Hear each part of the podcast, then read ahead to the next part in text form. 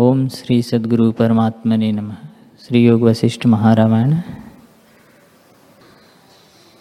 गुरु और शास्त्र भी जो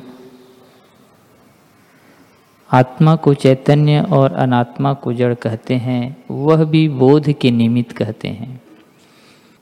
और दृष्टांत युक्ति से दृश्य की आत्मस्वरूप में स्थिति कराते हैं। जब स्वरूप में दृढ़ स्थिति होगी, तब जड़ चेतन की भेद कल्पना जाती रहेगी।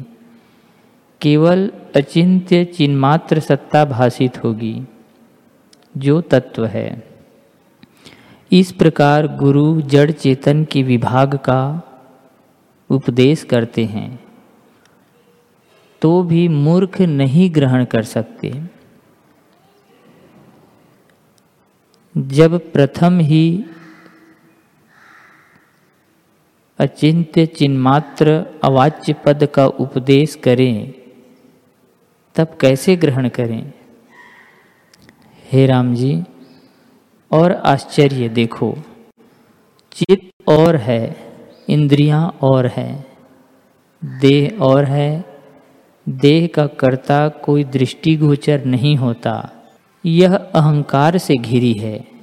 ज, यह जीव ऐसा मूर्ख है कि देह को अपना रूप जानता है और दुख पाता है।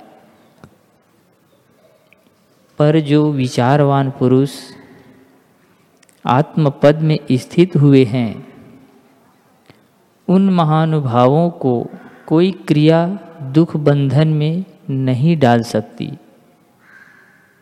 जैसे मंत्र जानने वाले को सर्प दुख नहीं दे सकता, वैसे ही ज्ञानवान को कर्म बंधन नहीं करते।